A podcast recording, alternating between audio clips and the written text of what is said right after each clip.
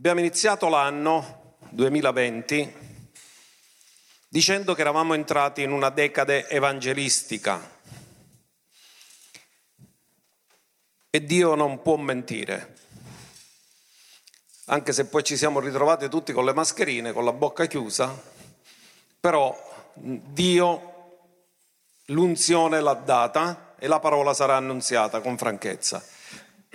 Dobbiamo anche dire che attraverso le dirette molte persone che forse mai sarebbero venute in chiesa hanno ascoltato la parola di Dio, però ci manca, ci manca fare la cena del Signore, ci manca poter fare i battesimi, ci manca l'imposizione delle mani, ci manca ministrare, ci manca stare insieme, ci manca la comunione fraterna, ci mancano tanti fratelli che non riusciamo a vedere, anche se ci stanno vedendo per ora, loro ci vedono ma noi non li vediamo e questo è fondamentale per noi per eh, vivere la vita cristiana insieme. Quindi vogliamo però sapere che quando Dio parla a volte succede tutto il contrario. Ma la parola di Dio non cade mai a terra. Amen. Perché dice quando Dio disse sia la luce e la luce fu. Poi dice, così fu sera. Ma come? C'è la luce, scurò. E poi fu mattina, il primo giorno. Quindi a volte quando Dio parla, le circostanze non sembra che possano confermare quello che Dio ha detto, ma alla fine avviene quello che Dio ha detto sempre, perché Dio ci vuole fare sapere che le circostanze non possono fermare la sua parola. Quindi oggi parleremo predica il Vangelo del Regno e l'enfasi su che cosa è. Tutto ciò che è originale ha potere, tutto ciò che è contraffatto non ha potere. Quindi noi vogliamo avere il Vangelo originale che, come ha detto l'Apostolo Paolo, è la potenza di Dio per la salvezza di ognuno che crede. Ma io voglio partire da un verso che avevo messo all'inizio in Matteo 4:23 prima di leggere Romani 1:16 dove Paolo ha fatto questa affermazione. E qui c'è la, il riassunto del ministero di Gesù. Dice Gesù andava attorno per tutta la Galilea. Dove era la Galilea? In Galilea, nel nord di Israele insegnando nelle loro sinagoghe. Perché è scritto loro invece che sinagoghe solamente? Non ve lo dico, perché la sinagoga non è mai stata istituita da Dio, Dio ha istituito il Tempio, non la sinagoga. La sinagoga non era un luogo di adorazione, era un luogo di dibattito, il Tempio era un luogo di adorazione, Dio cerca adoratori.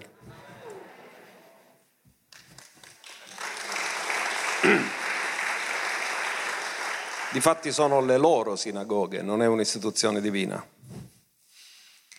Predicando l'Evangelo del Regno, cosa stava predicando Gesù? Il titolo è Predica il Vangelo del cioè lo stesso Vangelo che predicava Gesù, predicando l'Evangelo del Regno e sanando ogni malattia e ogni infermità fra il popolo. Questo è un riassunto che anche come Matteo 9:35 che Gesù insegnava, predicava e sanava del ministero di Gesù. Qui lo riporta in Galilea, ma lui non l'ha fatto solo in Galilea, l'ha fatto dovunque. Quindi dobbiamo capire una cosa. Gesù andava dovunque, insegnava, predicava l'Evangelo del Regno. Cosa predicava? Non c'è un Vangelo autentico se non è l'Evangelo del Regno. E sanando, a dimostrazione dell'Evangelo che predicava, ogni malattia, ogni infermità fra il popolo. Quindi come dicevamo, siamo entrati nell'anno 5780, 80 significa bocca, pe, significa che siamo entrati in una decade evangelistica, siamo venuti da una decade profetica, siamo entrati in una decade evangelistica. La Chiesa deve tornare a predicare l'Evangelo di Gesù e degli Apostoli. Non un Evangelo religioso. E a volte diamo per scontato che conosciamo realmente come presentare il Vangelo. Ma a volte vedo che le persone presentano più Dio come giudice che come padre. Ci torneremo su questo. Perché parlare il giusto linguaggio determina la giusta risposta, ma parlare il linguaggio sbagliato determina una risposta sbagliata. Ma cosa disse Paolo sull'Evangelo? Lui ha incontrato Gesù e non è stato evangelizzato da un uomo, è stato evangelizzato direttamente dal Signore. Difatti poi lui lo dice, lo leggeremo, che il Vangelo che lui predicava non l'aveva ricevuto dagli uomini, ma direttamente per rivelazione divina. E guardiamo Romani 1,16, guardate cosa dice. Io non mi vergogno dell'Evangelo di Cristo. Qual è l'Evangelo di Cristo? Il Vangelo del Regno. Amen.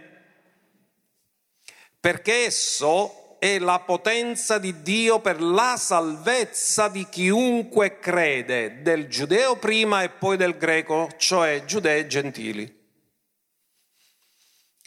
Dio non salva i giudei in un modo e i gentili in un altro, li salva tutti attraverso l'Evangelo del Regno. Quindi ci facciamo delle domande.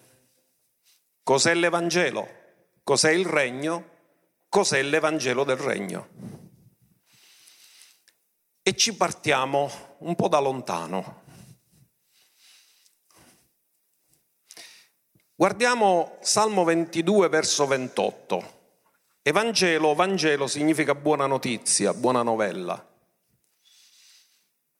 E il salmista nel Salmo 22, famoso Salmo 22, che precede il Salmo 23, perché in questo Salmo c'è scritto Dio mio, Dio mio, perché mi hai abbandonato e parla del sacrificio di Cristo. Poiché all'Eterno appartiene il ed egli signoreggia sulle All'Eterno appartiene il regno. Quando Gesù ci ha fatto pregare la preghiera del cosiddetto Padre nostro, a chi lo diciamo venga il tuo regno? Di chi è il regno? È il suo regno. Quindi noi dobbiamo capire una cosa, che anche se le nazioni non sono sottomesse a Dio e non stanno ubbidendo alla volontà di Dio, Lui signoreggia sulle nazioni. Difatti stiamo vivendo un tempo di scuotimento a cui le nazioni non hanno potuto fare niente. E questo scuotimento cosa ha fatto vedere? Che l'uomo è incapace di vivere sulla terra in maniera corretta senza Dio che l'uomo non ha risorse per sé, per la propria vita, a meno che non dipenda da Dio.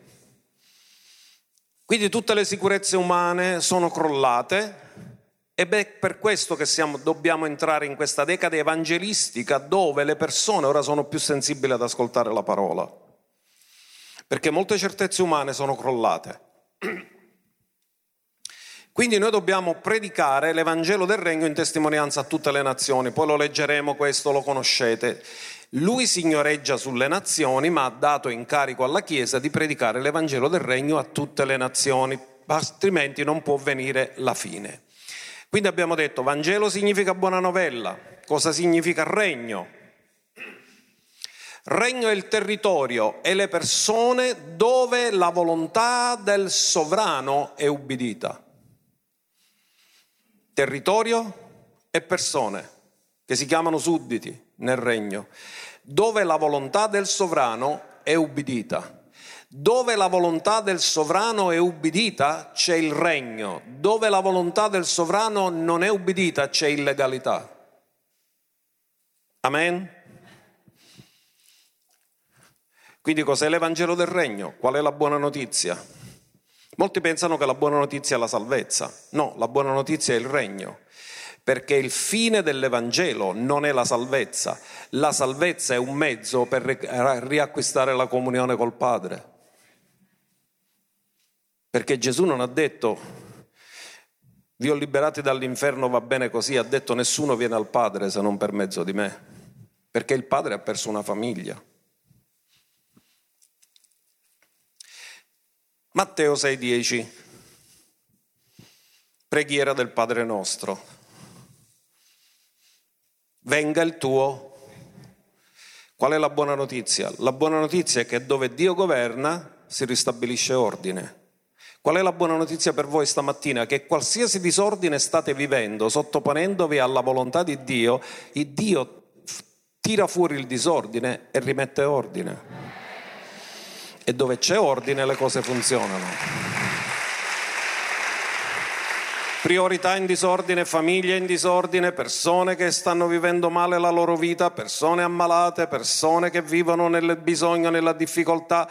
Dove Dio regna non ci sono bisogni insoddisfatti, dove Dio regna tutti i bisogni sono soddisfatti, perché Dio provvederà secondo le sue ricchezze in gloria.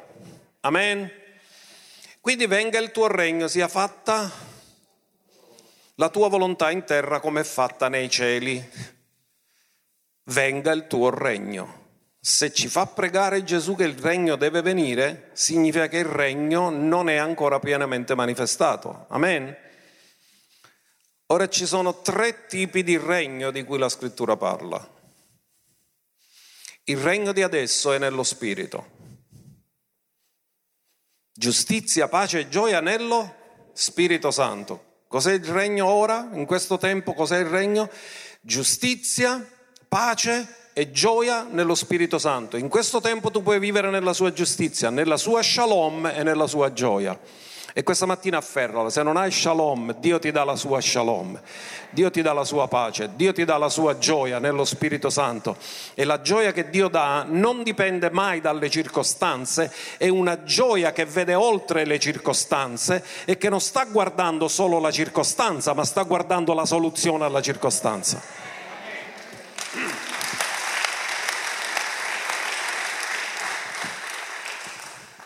Secondo regno, quindi prima regno nello spirito. Quando Gesù parlò a Nicodemo parlò di questo regno, il regno nello spirito. Se uno non è nato di nuovo non può vedere il regno perché se è visibile non ha bisogno di rivelazione. Gli ha parlato di un regno invisibile. Secondo regno, regno millenniale, non è eterno perché ha un inizio e una fine. Quindi a volte quando si parla di regno, si parla di regno millenniale. Cristo regnerà sulla terra con la sua Chiesa per mille anni. Ci credete nel millennio? Anche se non ci credete succederà lo stesso. Questo regno non è eterno, ha un inizio e ha una fine. Ma quando abbiamo parlato domenica scorsa di Pietro che ci ha detto aggiungete alla fede vostra l'eccellenza morale, eccetera, eccetera, dice che con questo ci verrà garantita l'entrata nel regno eterno. Regno? Il regno eterno non ha un inizio, non ha una fine, perché già l'eterno regna, siamo noi che siamo introdotti su dove lui regna. Il regno eterno non ha fine. Nuovi cielo e nuova terra dove la giustizia abita inizieranno, finisce il tempo, entriamo in una dimensione di eternità. E quando entri in una dimensione di eternità non c'è più tempo, non c'è più il tempo, c'è un eterno presente. Quindi quando si parla di regno eterno, allora ogni volta che si parla di regno, di quale regno sta parlando? Il regno spirituale di ora, il millennio o sta parlando del regno eterno? Perché la parola regno, se non comprendiamo a quale contesto è riferita, non riusciamo ad afferrarlo. Allora, qual è la buona notizia? Che tutti noi ci possiamo sottomettere al vero re. Io dico sempre alle sorelle quando faccio la consulenza, Dio ti ha dato il modo per vivere in pace e serena senza ansia e preoccupazione. Questo modo si chiama sottomissione perché la responsabilità non è tua di prendere decisioni, ma la responsabilità è tua di riconoscere l'autorità che Dio ti ha dato.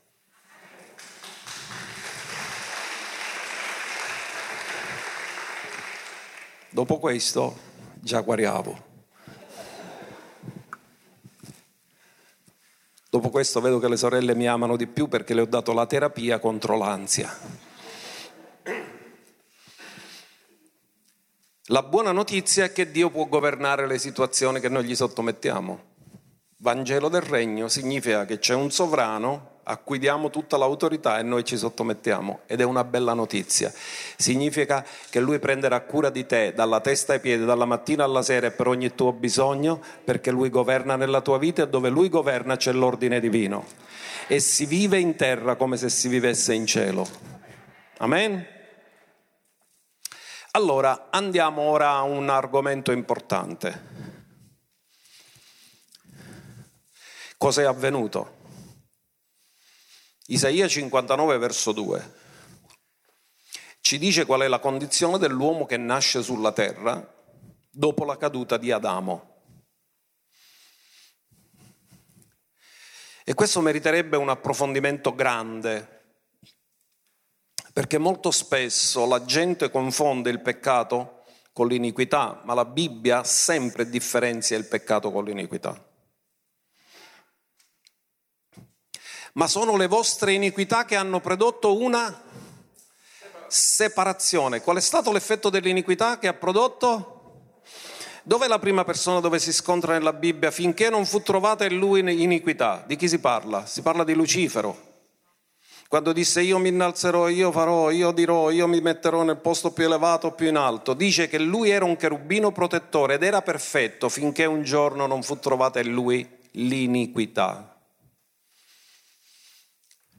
L'iniquità genera separazione. Due persone non si possono separare fino a che non entra iniquità nella loro vita. L'iniquità non è l'azione, è la motivazione. L'azione è il peccato, la motivazione è l'iniquità. La parola iniquità significa distorcere. In altri termini, smetti di accordarti con la volontà della tua autorità per fare a modo tuo. Quindi distorci la sua volontà per fare la tua volontà. Ora guardate, ma le vostre iniquità hanno prodotto una separazione fra voi e il vostro Dio. Ogni uomo che nasce sulla faccia della terra nasce separato da Dio e i vostri peccati hanno fatto nascondere la sua faccia da voi per non darvi ascolto.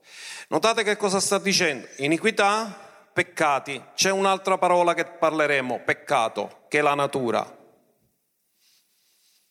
Davide disse, mia madre mi ha concepito nel peccato.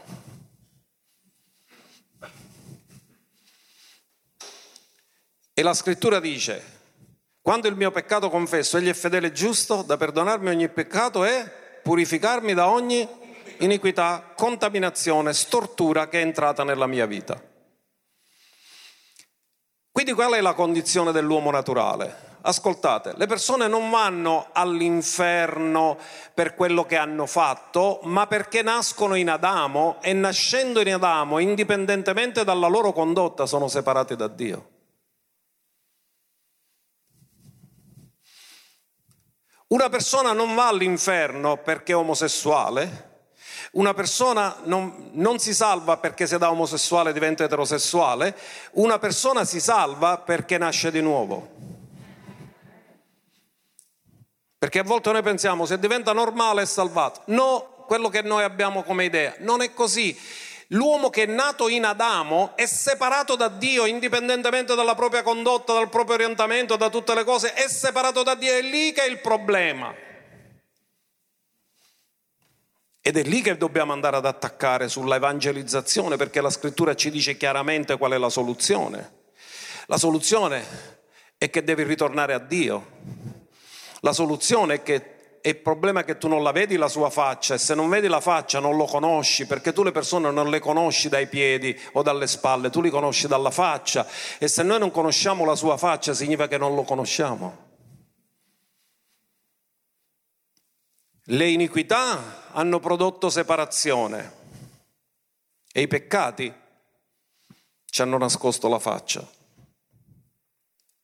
Ma quando l'uomo fu creato, Dio gli soffiò nelle narici.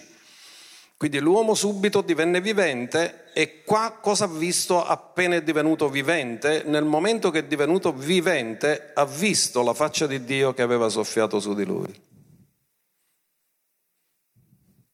Quando è caduto nel peccato non ha più visto la faccia di Dio. Iniquità. Sapete, Dio non dice io visiterò i peccati dei padri sui figli, no, dice visiterò l'iniquità dei padri sui figli. Perché l'iniquità è un germe spirituale che si trasmette. Un padre alcolizzato apre la porta a demoni perché i figli diventano alcolizzati. Un padre violento apre la porta a demoni perché i figli imparano la violenza. Un padre che dice parolacce e bestemmia apre la porta a demoni nella famiglia perché i figli facciano la stessa cosa si trasmette stortura e iniquità. Lo vedremo perché nella redenzione Gesù non risolve solo il problema dei peccati, ma risolve anche il problema dell'iniquità. Egli è stato trafitto a motivo delle nostre trasgressioni. Cos'è il peccato se non la trasgressione della legge? È schiacciato per le nostre...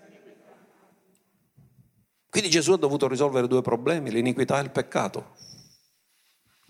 Questa è la condizione dell'uomo naturale.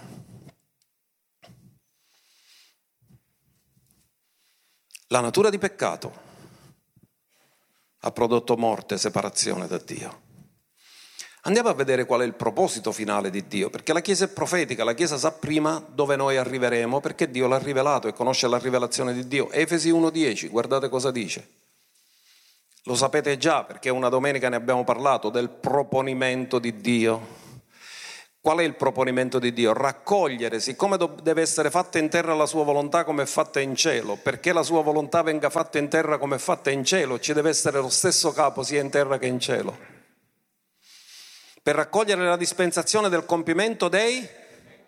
Dove stiamo andando? I tempi arriveranno al compimento. Quando i tempi arriveranno al compimento, ci sarà che si entra di nuovo nell'eternità. Amen. Se i tempi si compiono significa sono finiti. Cosa succederà al compimento dei tempi? Che Dio raccoglierà sotto un solo capo, in Cristo, tutte le cose, tanto quelle che sono nei cieli come quelle che sono sulla terra. Perché? Perché Gesù ci fa pregare sia fatta in terra la tua volontà come è fatta in cielo? Perché sa che quando il Padre ha un proposito, tu devi pregare sempre in accordo al proposito. È inutile che fai altre preghiere che non servono a niente. Perché Dio non è sensibile ai bisogni, Dio è sensibile al proposito e nel proposito c'è la soddisfazione dei tuoi bisogni. Quindi questo è profeticamente dove stiamo andando. E sapete una cosa, Dio lo farà. Tutto ritornerà sotto un solo capo. Romani dice che tutto è stato fatto da lui, in vista di lui e per mezzo di lui. Quindi significa che tutto ciò che non è da lui, in vista di lui e per mezzo di lui è abusivo sulla terra. Allora, questo è il proposito che Dio ha. Quindi, Com'è che Dio arriverà ad adempiere questo proposito, visto che l'uomo è nato separato da lui e la faccia non la conosce? Ha dovuto mandare suo figlio sulla croce, a farlo morire, per restaurare l'uomo alla intenzione originale di Dio. Guardiamo Romani 14 dal verso 7, guardate cosa dice. Nessuno di noi infatti vive per se stesso, perché tutto è stato fatto da Lui, per mezzo di Lui e in vista di Lui. E neppure muore per se stesso, perché seppure viviamo, viviamo per il Signore, se moriamo, moriamo per il Signore. Dunque, sia che viviamo, sia che moriamo, siamo del Signore, poiché a questo fine, notate questo, a questo fine Cristo è morto ed è risuscitato ed è tornato in vita, per signoreggiare sui morti e sui vivi. Fermati un attimo e rifletti. Allora, se Gesù non moriva sulla croce e non risuscitava, chi era il Signore dei vivi e dei morti? L'avversario. Quando Gesù è risuscitato, è andato nell'Ades, gli ha strappato le chiavi della morte dell'Ades. Ed è diventato il Signore dei vivi e dei morti. In altri termini, tutti dovranno riconoscere chi Lui è. Satana ha perso il diritto legale su tutti gli uomini.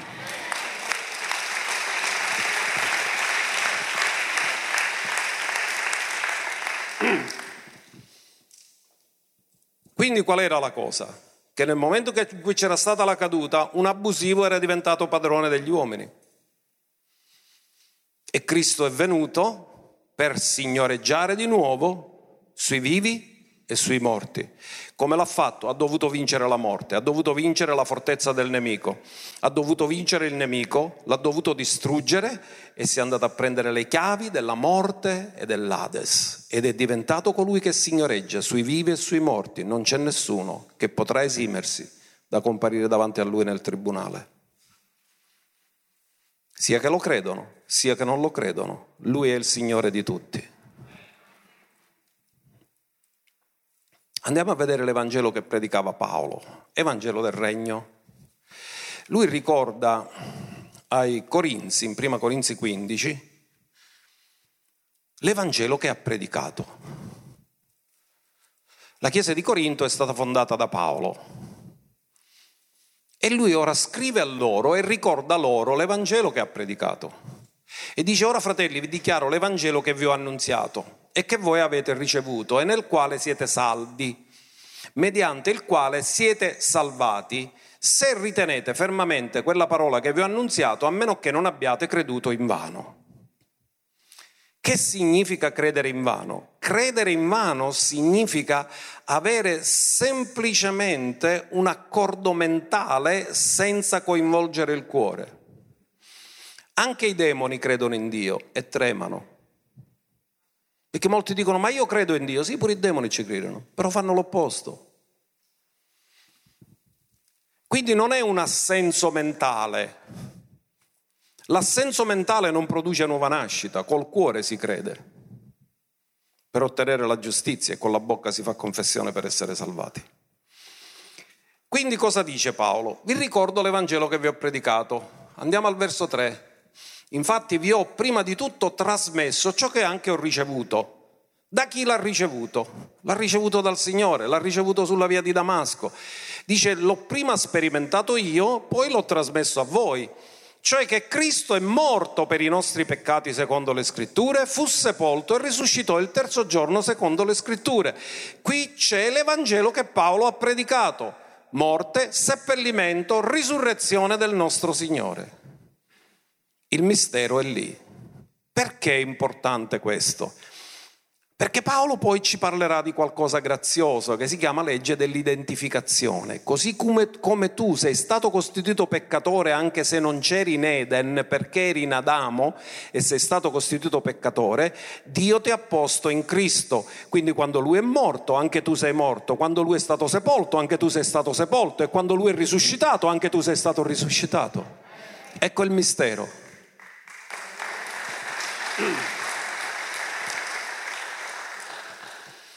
Perché Paolo era così sicuro di questo Vangelo che predicava? Uno, lo dice lui stesso in Galati 1.11. Lui dice questo Evangelo io non l'ho ricevuto da alcun uomo, forse io e tu siamo stati evangelizzati da uomini, lui no. L'ha ricevuto direttamente dal Signore. Gesù lo ha incontrato sulla via di Damasco. Ora fratelli, vi faccio sapere che l'Evangelo che è stato da me annunziato non è secondo l'uomo, poiché io non l'ho ricevuto né imparato da nessun uomo, ma l'ho ricevuto per una rivelazione di Gesù Cristo. In altri termini, Paolo sta dicendo, io ho l'autorevolezza di dirvi queste cose sapendo da chi l'ho imparato, non l'ho imparato dagli uomini, l'ho imparato direttamente dal Signore. Quindi so di quello che vi sto parlando.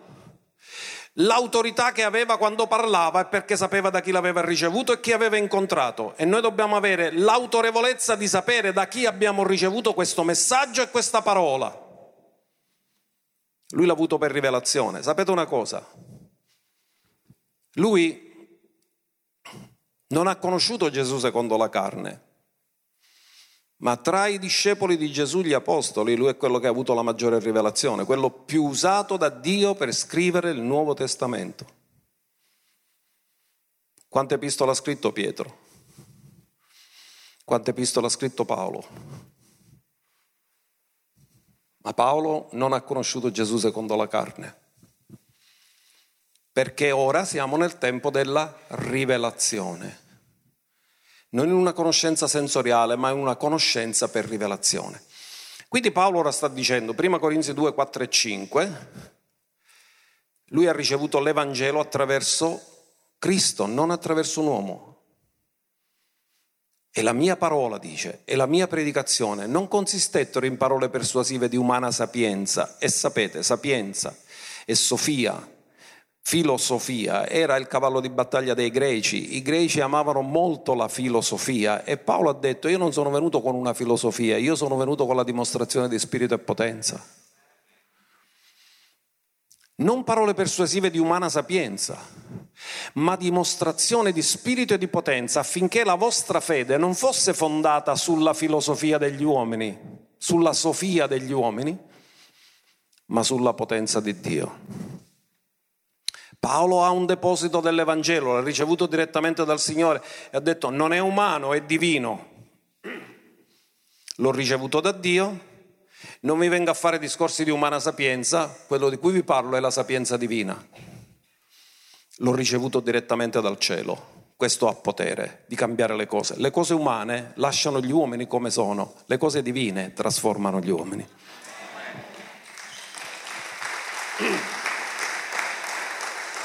Ora andiamo a quello che dicevo io come mistero che poi Paolo conclude in Galati 2.20 quando dice io sono stato crocifisso con Cristo, perché la crocifissione in se stessa, senza sapere come ti ha coinvolto, non ti cambia a meno che non sai che anche tu sei stato crocifisso.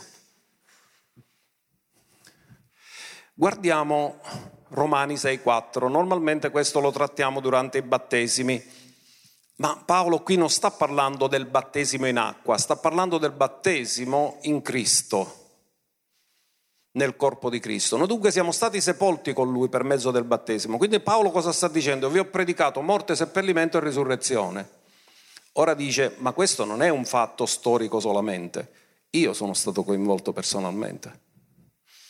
Perché dice, siamo stati sepolti con Lui per mezzo del battesimo nella morte, affinché come Cristo è risuscitato dai morti per la gloria del Padre, così anche noi similmente camminiamo in novità di vita, poiché se siamo stati uniti a Cristo, ognuno dica uniti a Cristo. Watchman Nee, un uomo di Dio cinese, un giorno spiegò che significa come Dio ci ha posto in Cristo. Prese una Bibbia, prese un pezzo di carta e ha detto questo foglio di carta rappresenta te. Lo ha infilato dentro la Bibbia e ha detto vedi cosa ha fatto Dio, ci ha posto in Cristo. Quando tu prendi un foglio di carta e lo infili dentro la Bibbia, dovunque porti la Bibbia c'è il foglio di carta, dove si trova? Là dentro. Qualsiasi cosa succede a quel libro, succede a quel pezzo di carta. Così ha detto quello che Dio ha fatto per noi è la stessa cosa, ci ha posto in Cristo, qualsiasi cosa è successa a Cristo è successa anche a noi perché Dio ci ha identificato con Lui. Quindi noi siamo stati sepolti con Lui, siamo stati seppelliti con Lui, siamo morti con Lui, siamo risuscitati con Lui, camminiamo nello stesso modo in cui Gesù camminava, perché dice Giovanni, come Lui è, tali siamo noi in questo mondo. E poi dice, se siamo stati uniti a Cristo nella morte, lo saremo anche nella risurrezione. In altri termini, tutto quello che è successo storicamente a Cristo è avvenuto spiritualmente anche a me. Quindi io sono morto, io sono sepolto, io sono risorto perché sono divenuto una stessa cosa con lui. E questo l'ha fatto il Padre, non è sapienza umana, è la mente divina.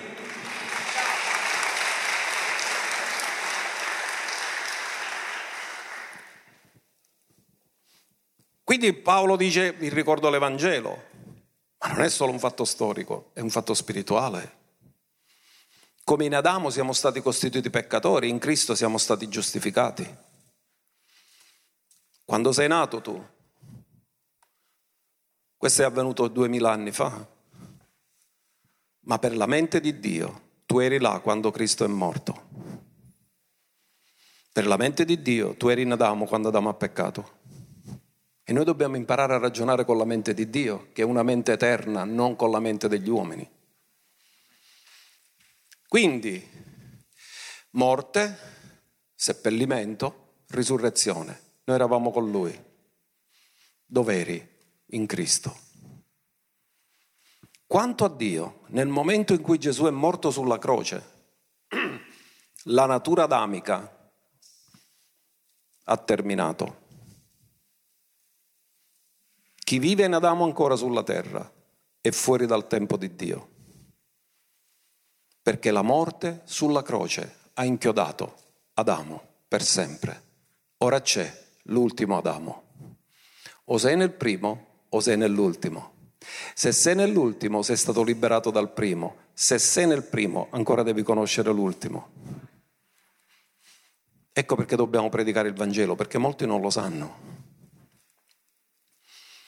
Quindi, posso io portare salvezza agli altri se non conosco il potere, se non presento il Vangelo nella sua potenza?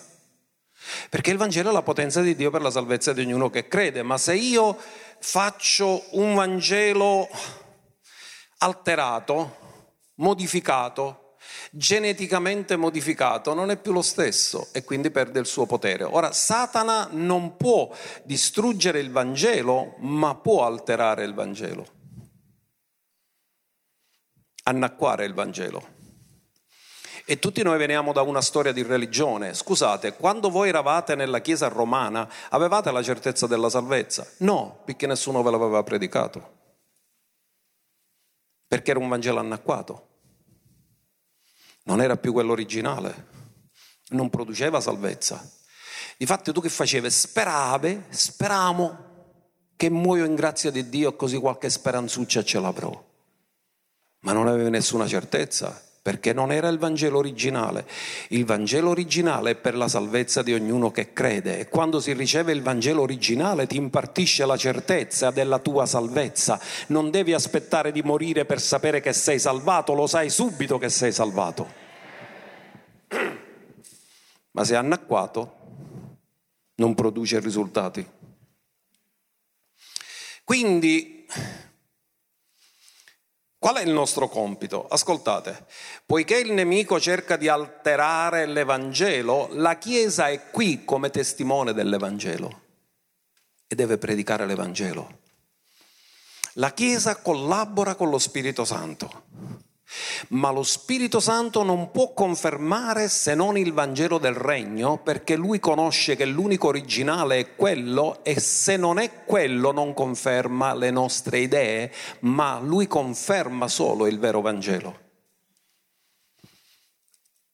Giovanni, capitolo 16, verso 7. Ascoltate, il nostro compito è parlare la parola della verità e il compito dello Spirito è convincere. Tu non devi convincere le persone, non è il tuo compito. Tu devi dire la verità alle persone, il compito di convincere è dello Spirito Santo. Perché tu non sei qua perché uno ti ha convinto. Chi ti ha evangelizzato, ti ha portato il messaggio, ma chi te l'ha confermato nel cuore è lo Spirito di Dio.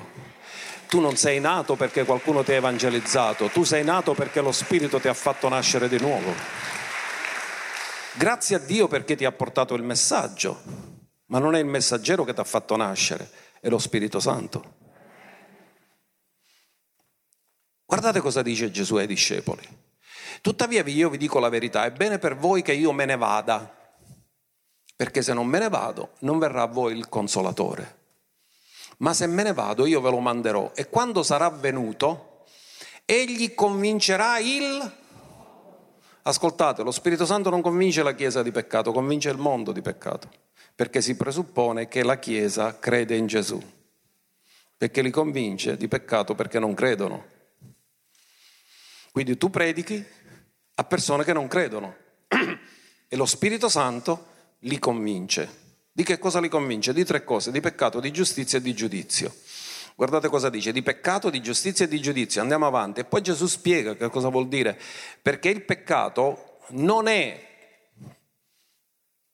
che cosa hanno fatto, perché qui peccato parla di natura, cioè lo Spirito Santo li convince del fatto che sono nati in Adamo e che essendo nati in Adamo, Isaia 59,2, sono separati da Dio e non vedono la faccia di Dio. Come tale sono in una posizione sbagliata perché hanno una natura di peccato, l'iniquità li ha separati, i peccati li hanno nascosto la faccia, lo Spirito Santo li convince di peccato, della natura di peccato. E qual è l'origine della natura di peccato? Perché ha peccato Adamo? Per incredulità, non si è fidato della parola di Dio. Qual è il peccato più grave? L'incredulità, cioè avere il piano di salvezza e non volerci credere. Avere il tutto è compiuto e non volerlo ricevere. Il peccato più grave perché le persone vanno all'inferno non è per quello che fanno, ma perché rifiutano quello che Gesù ha fatto. Mi seguite? Allora, di giustizia, perché io vado al Padre. In altri termini, se il Padre che è perfetto mi ha accolto in cielo, significa che l'opera che ho compiuto è perfetta, se no non mi avrebbe accolto. Se io sono seduto alla destra del Padre, significa che ho fatto esattamente quello che Lui mi ha detto di fare. Quindi significa sono totalmente credibile. E poi di giudizio, perché il principe di questo mondo è già stato cioè, in altri termini, quando tu predichi l'Evangelo, tu gli dici, senti, tu senza che ne sai niente, ti sei schierato dalla parte del nemico di Dio, per natura adamica, e non lo sapevi neanche. E guarda, sei schierato un, con uno perdente, ma tu ti vorresti passare l'eternità con un perdente o vuoi passare l'eternità col vincente e vittorioso per sempre? Allora lo Spirito Santo dice, ma tu vuoi stare con uno sconfitto o vuoi stare con colui che ha vinto? Vuoi stare con uno che è stato già giudicato e condannato o vuoi stare con uno che ti ha salvato? E questo è quello che fa lo Spirito Santo. Questa non è l'opera nostra, noi dichiariamo la verità e lo Spirito Santo la conferma. Vi faccio solo un esempio, scrivetelo solamente per i vostri appunti, poi ve lo potete leggere a casa. Atti 10, 40, 44. Pietro viene mandato dal centurione Cornelio predica la parola. Cosa parla? Di Cristo, della sua morte, seppellimento e risurrezione.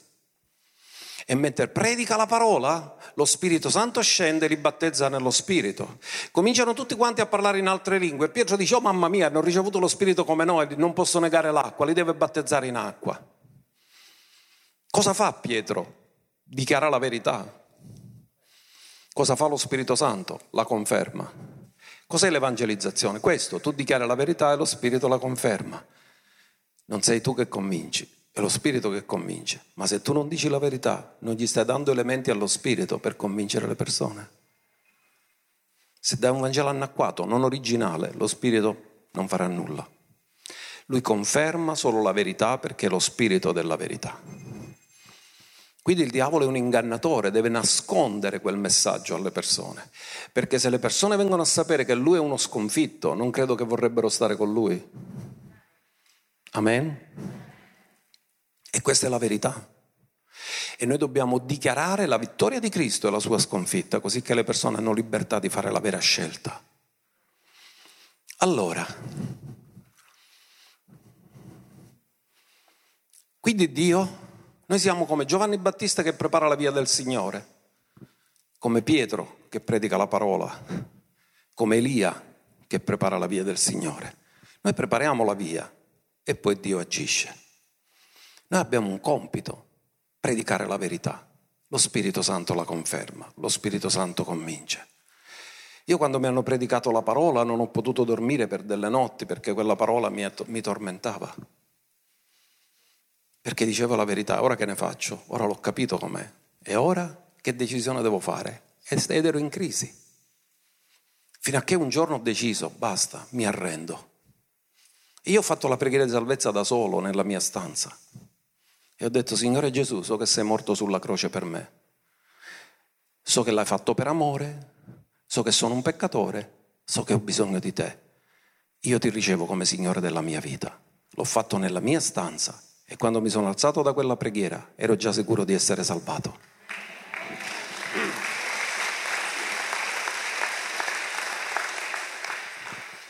Allora Dio vuole portare i figli alla gloria. Ascoltatemi, la salvezza non è lo scopo finale di Dio, la salvezza è un mezzo per riportarci al Padre.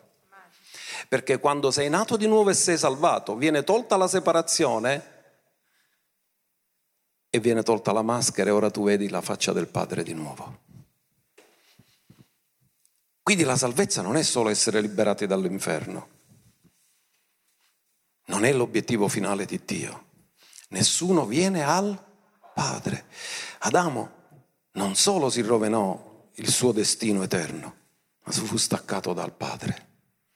Quindi Gesù ci deve riportare al Padre, deve togliere lo spirito di orfani e riportarci a essere figli e figlie. Allora, andiamo a vedere il ministero. Tutti dicono qual è la mia chiamata? Qual è la mia chiamata? Oggi vi dico a tutti qual è la vostra chiamata. Solo che a quando io dico a tutti qual è la loro chiamata, ne vogliono un'altra, non vogliono praticare questa. Andiamo a 2 Corinzi 5:15. Perché egli è morto per tutti affinché quelli che vivono non vivano più d'ora in avanti per se stessi, ma per colui che è morto ed è risuscitato per loro. Amen? Perciò d'ora in avanti noi non conosciamo nessuno secondo la carne, anche se l'abbiamo conosciuto Cristo secondo la carne, questo è Paolo che sta parlando, ora però non lo conosciamo più così. Perché Mor- vedere morire Cristo sulla croce non significa che hai capito perché è morto. Molti l'hanno visto morire, ma hanno pensato un crocifisso come tutti gli altri. Ma la rivelazione che quando lui è morto tu eri in lui, questo te la dà lo Spirito Santo. Che quando lui è stato sepolto anche tu sei stato sepolto con lui, te la può dare solo lo Spirito Santo. E che quando lui è risuscitato sei risuscitato con lui, te la può dare solo lo Spirito Santo. Andiamo avanti. Se dunque uno è in... Egli è una nuova... Potremmo dire al contrario, se uno rimane in Adamo è una vecchia creatura. Se uno rimane dove è nato naturalmente, rimane vecchia creatura. Ma se uno è in Cristo significa che ha cambiato famiglia, è passato dal primo Adamo all'ultimo Adamo. Dal primo Adamo è andato a finire all'ultimo Adamo. Il primo Adamo è anima vivente, l'ultimo Adamo è spirito che dà la vita. E se uno è in Cristo, egli è una nuova Cosa sei tu? Le cose vecchie adamiche della vecchia creazione sono passate e tutte le cose sono diventate nuove. Ora tutte le cose sono da Dio che ci ha riconciliati a sé. Cosa ha fatto Dio? Ci ha quindi come eravamo? Lui doveva nascondere la faccia sua da noi a motivo dei nostri peccati. Nel momento che i peccati sono stati rimossi, il peccato è stato rimosso, è stata rimossa la barriera di separazione. Ci ha riconciliati. Cosa fanno due persone quando si riconciliano? Si visitano di nuovo. Quando sono sciarriate, io non voglio bere ma appena si riconciliano, cominciano a relazionarsi di nuovo. Cosa ha fatto Dio? Ci ha riconciliati. Dillo, io sono riconciliato in virtù del sangue. E cosa ha fatto? E ha dato a noi il... Volevate sapere qual è il vostro ministero? Tutti noi ce l'abbiamo come figli. Tutti i riconciliati sono diventati riconciliatori. E ha dato a noi il ministero della... Dillo, alza le mani e dillo, ora so qual è il mio ministero. Ministero della... della riconciliazione. Ora lui dice, spiega cos'è il ministero della riconciliazione. Andiamo avanti. Poiché Dio ha riconciliato il mondo con sé in Cristo, non imputando agli uomini i loro falli, ha posto in noi la parola della... Quindi Dio come fa a riconciliare gli altri? Ha posto in noi la parola della riconciliazione. Noi pronunciamo la parola della riconciliazione, lo Spirito Santo li convince e li riconcilia. Ma devi dire la verità, devi proclamare il vero Vangelo. Noi dunque facciamo da... Dì alla persona accanto a te, ambasciatore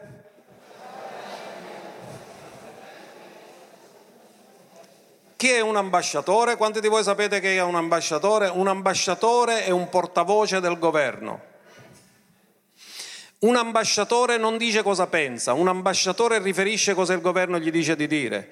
Noi non siamo persone che possiamo alterare quello che ha detto il governo del cielo, noi dobbiamo riferire fedelmente quello che ha detto il governo del cielo.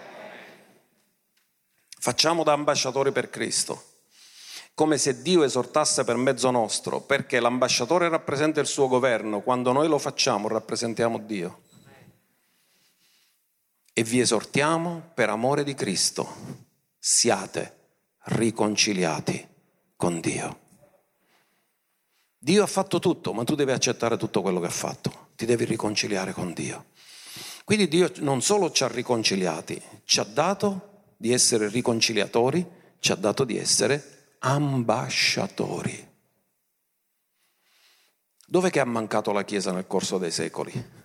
che invece di essere ambasciatori hanno portato avanti le loro dottrine e le loro idee e non sono stati fedeli al mandato che hanno ricevuto.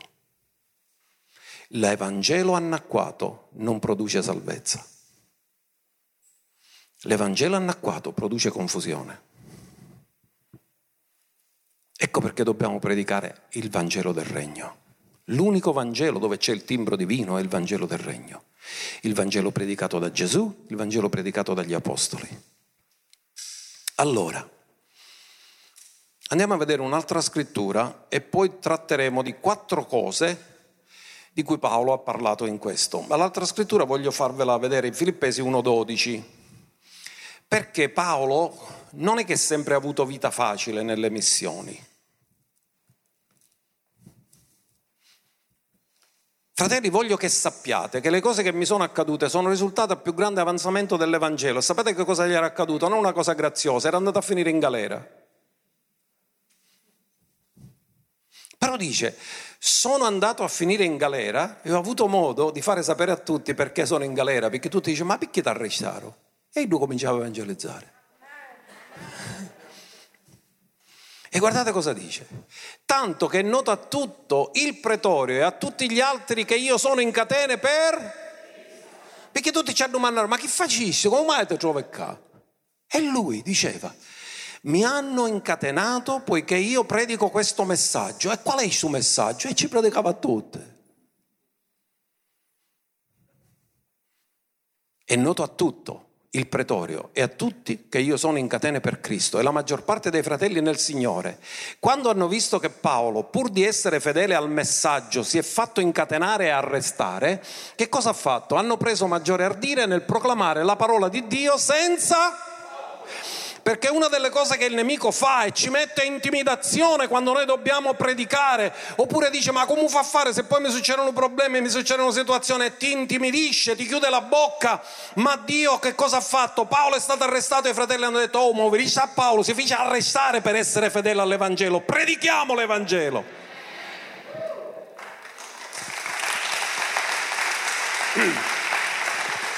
Lui non ha compromesso il messaggio ha preferito farsi arrestare perché il messaggio l'aveva ricevuto direttamente dal Signore. Allora, cosa dobbiamo capire? Ascolta, Dio ti ha dato valore non quando sei divenuto figlio, ma quando eri peccatore. Perché vi dico questo? Perché molte volte quando presentiamo l'Evangelo, presentiamo l'Evangelo come se Dio fosse un giudice. Se non ricevi Gesù te ne va all'inferno. È vero, ma non stai presentando il cuore del Padre. Quando tu parli questo, presenti Dio come giudice, non lo presenti come padre. E se il papà del prodigo quando il prodigo è ritornato si fosse presentato a lui come giudice, il prodigo sarebbe mai stato riammesso nella casa? Ci ha visto ora tu mi fai cambiare tutta l'eredità che ti asciugaste.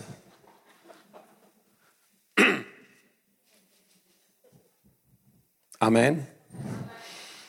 Si è presentato come giudice o si è presentato come padre? Come lo presentiamo Dio? Come giudice o come padre? Ascoltate, quando fecero la domanda a Gesù,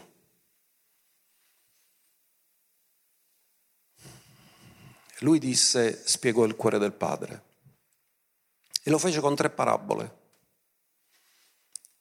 La dramma perduta, la pecora smarrita e il prodigo, il figlio perduto. E tutti e tre questi esempi che Gesù ha fatto parlano che c'è attribuito un grande valore a ciò che si era perduto, altrimenti neanche l'avrebbero cercato. La dramma perduta, io lo chiamo il dramma della dramma, Perché era importante la donna cominciò a spazzare tutta la casa per cercarla? Perché faceva parte di una collezione, ognuno dica collezione. Se tu hai la collezione te ne manca una, era come a noi quando facevamo la raccolta dei figurini e panini dei calciatori e ti mancava l'ultima figurina per finire l'album. Cioè tu per avere l'ultima figurina e completare l'album ci avessi pagato pure 100 figurine perché non dovevi finire la collezione, perché altrimenti l'album sarebbe rimasto incompleto. Io quando ero ragazzino, pure io avevo le figurine panine dei calciatori e quando arrivava all'ultimo una, due, tre, eh, mi mancano queste, pigliavi i figurini, però non la trovavo mai. E allora se qualcuno ce l'aveva un doppione, dice che fa morire a mia, e tu quanto me ne rone? 100, pure 100, te ne 100, basta che mi fa finire l'album. Così quella figurina ultima diventava di grande valore. Perché completava l'album? La dramma era una collezione. Finita quella, tolta quella, si rovinava la collezione. E allora la donna disperatamente cerca la dramma perché dice questa dramma ha un grande valore. Il pastore che perde la pecora ne ha 99, avrebbe potuto dire vabbè ma mi ne arrisciare 99, guarda che con chi, cosa non ne sa No, lui dà valore alla pecora che si è persa. E addirittura lascia le 99 e va a cercare la perduta. E il prodigo è perduto. E quando ritorna il padre cosa dice al figlio maggiore che era evangelico?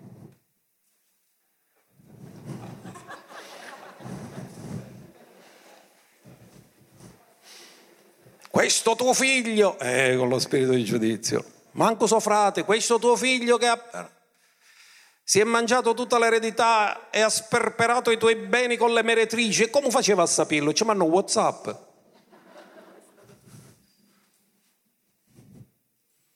Il figlio maggiore era legalista. Il padre amava il figlio che si era perso, gli ha dato tanto valore. Il figlio maggiore non ha dato valore al fratello, ha dato valore ai beni che si sono persi, ma il padre ha dato valore al figlio che si era perso.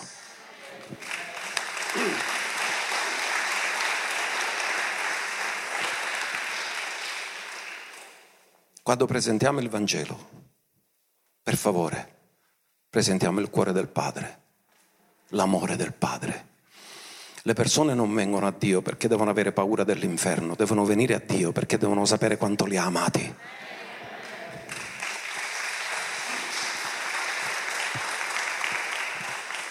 E non è che vi sto dicendo che l'inferno non esiste, altro che non esiste, esiste.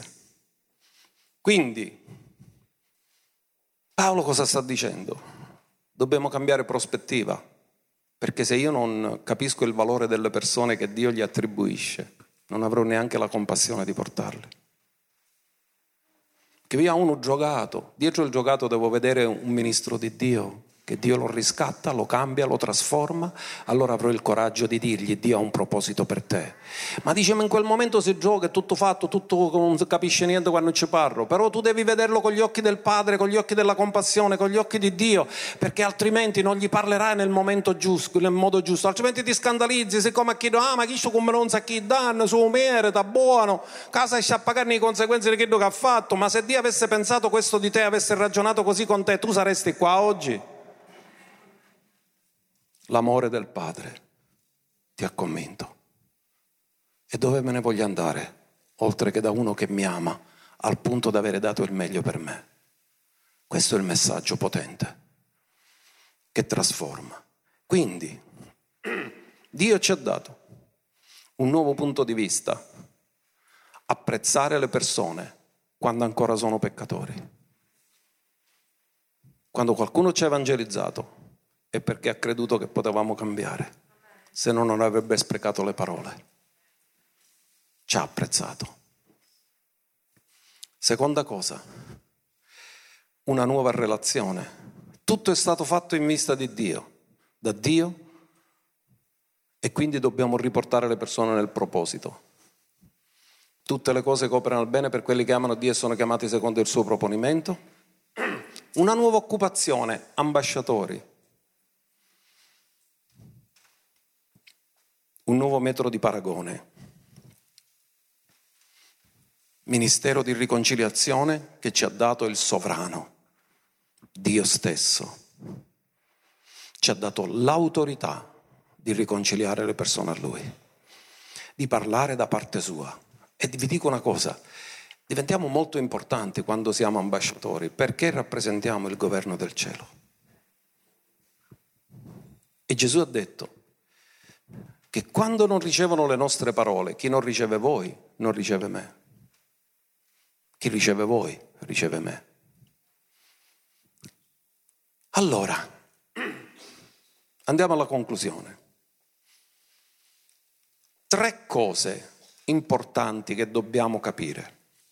La prima cosa, la provvidenza della riconciliazione. Noi siamo chiamati a essere riconciliatori. Amen? La provvidenza della riconciliazione è il sangue di Gesù, sapere che le persone sono già state comprate e il prezzo è stato già pagato. Ognuno che evangelizza è uno già comprato col sangue, anche se non lo sa, ma è stato pagato. Ascoltate, la più grande transazione che sia mai stata fatta sulla faccia della terra è stata fatta col sangue di Gesù, perché ha comprato tutti gli uomini a Dio. Quel sangue è stato versato per tutti.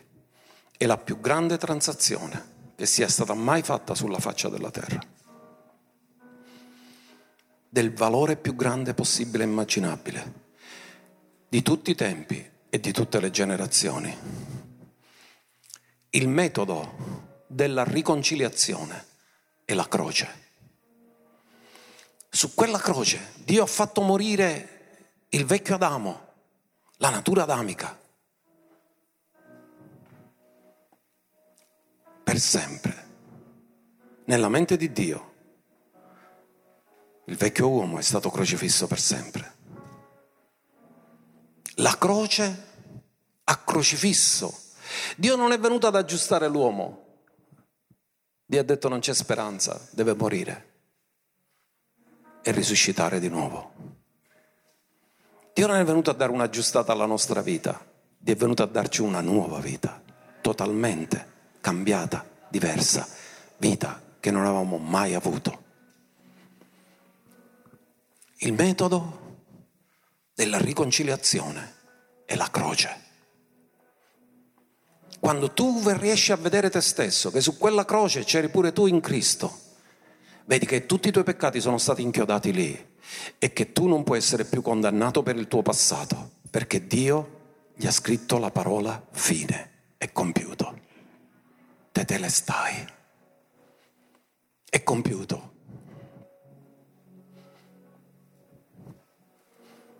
Ma la terza cosa è il risultato della riconciliazione e che puoi avere a disposizione la vita di Cristo ogni giorno per te. Con la sua morte, versando il sangue, ha pagato il prezzo. Morendo sulla croce, ti ha inchiodato lì, ma poi è risorto ed è vivente. E tu puoi avere una relazione con Lui ogni giorno. Sangue, croce, vita. Tu hai la sua vita. Chi ha il figlio di Dio ha la Chi non ha il figlio di Dio non ha la vita. Non solo ha risolto i tuoi problemi del passato, ma ha risolto i tuoi problemi nel presente e nel futuro.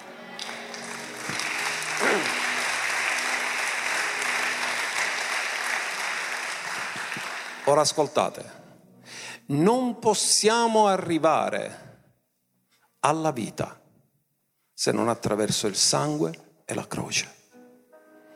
Chi vuole arrivare alla vita senza il sangue e senza la croce è un Vangelo alterato.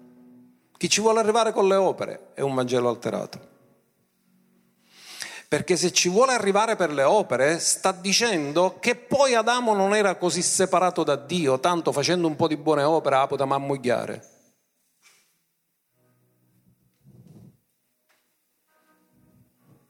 E annulla il sacrificio della croce. Vedete dove la trappola è l'orgoglio? Illudersi che con le opere puoi guadagnarti la salvezza. Se con le opere potevi guadagnarti la salvezza, Dio non avrebbe, bisogno che mandava suo figlio. Se ha dovuto mandare suo figlio è perché era l'unico modo e non c'era altro. È stato il più costoso, ma era l'unico che avrebbe funzionato.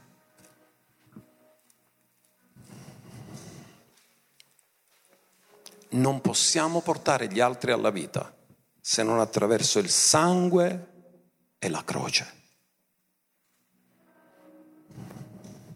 Il messaggio del Vangelo non può prescindere dal sangue e dalla croce. Il messaggio del Vangelo del Regno è tutto fondato nel sacrificio della croce. Ascoltate, la croce non ci sarebbe mai stata senza la caduta, ma la croce è stata necessaria per risolvere la caduta. E nella caduta l'uomo non solo ha perso l'immagine, è stato separato, ha fatto tutto, è diventato misero, è diventato uno che se lo guardi non ti fa per niente l'idea di Dio. Quando è ritornato Gesù, chi ha visto lui ha visto il Padre, perché ci ha fatto vedere realmente come Dio è, la vera immagine di Dio. L'uomo caduto nel peccato non ti fa vedere com'è il Padre. Gesù, l'uomo senza peccato, ci ha fatto veramente vedere chi è il Padre e ci ha riportato di nuovo a Lui. Ultimo verso. Solo il Vangelo originale, Matteo 24, 14. Solo il Vangelo originale è la testimonianza di Dio. E questo, ognuno dica questo. Quale? Chi l'ha detto? L'ha detto Gesù. Ci ha detto lo stesso Vangelo che predico io, lo stesso Vangelo che poi hanno predicato gli Apostoli. Ha detto è questo, se non è questo, non è il mio. Molti hanno un Vangelo sociale, ma le persone vengono salvate solo perché gli fai la spesa. C'è bisogno del sangue. Le persone non vengono salvate perché li vuoi bene, c'è bisogno della croce. Questo è il Vangelo del Regno. Sarà predicato in tutto il mondo, in testimonianza.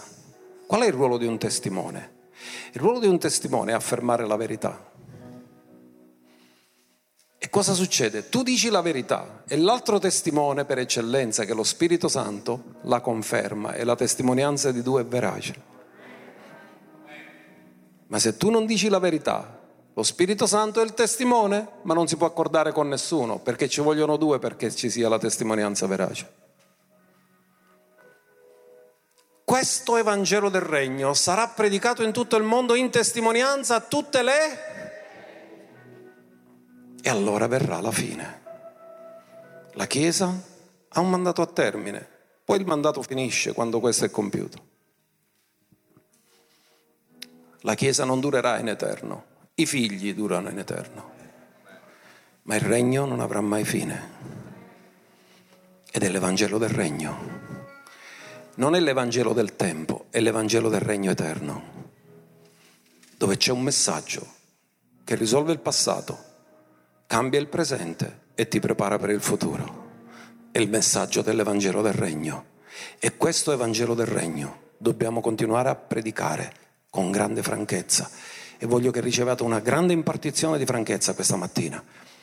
Non tenere la bocca chiusa, ma predicare il Vangelo del regno con grande franchezza, ma presentando il cuore del Padre, non Dio come giudice, ma Dio come Padre.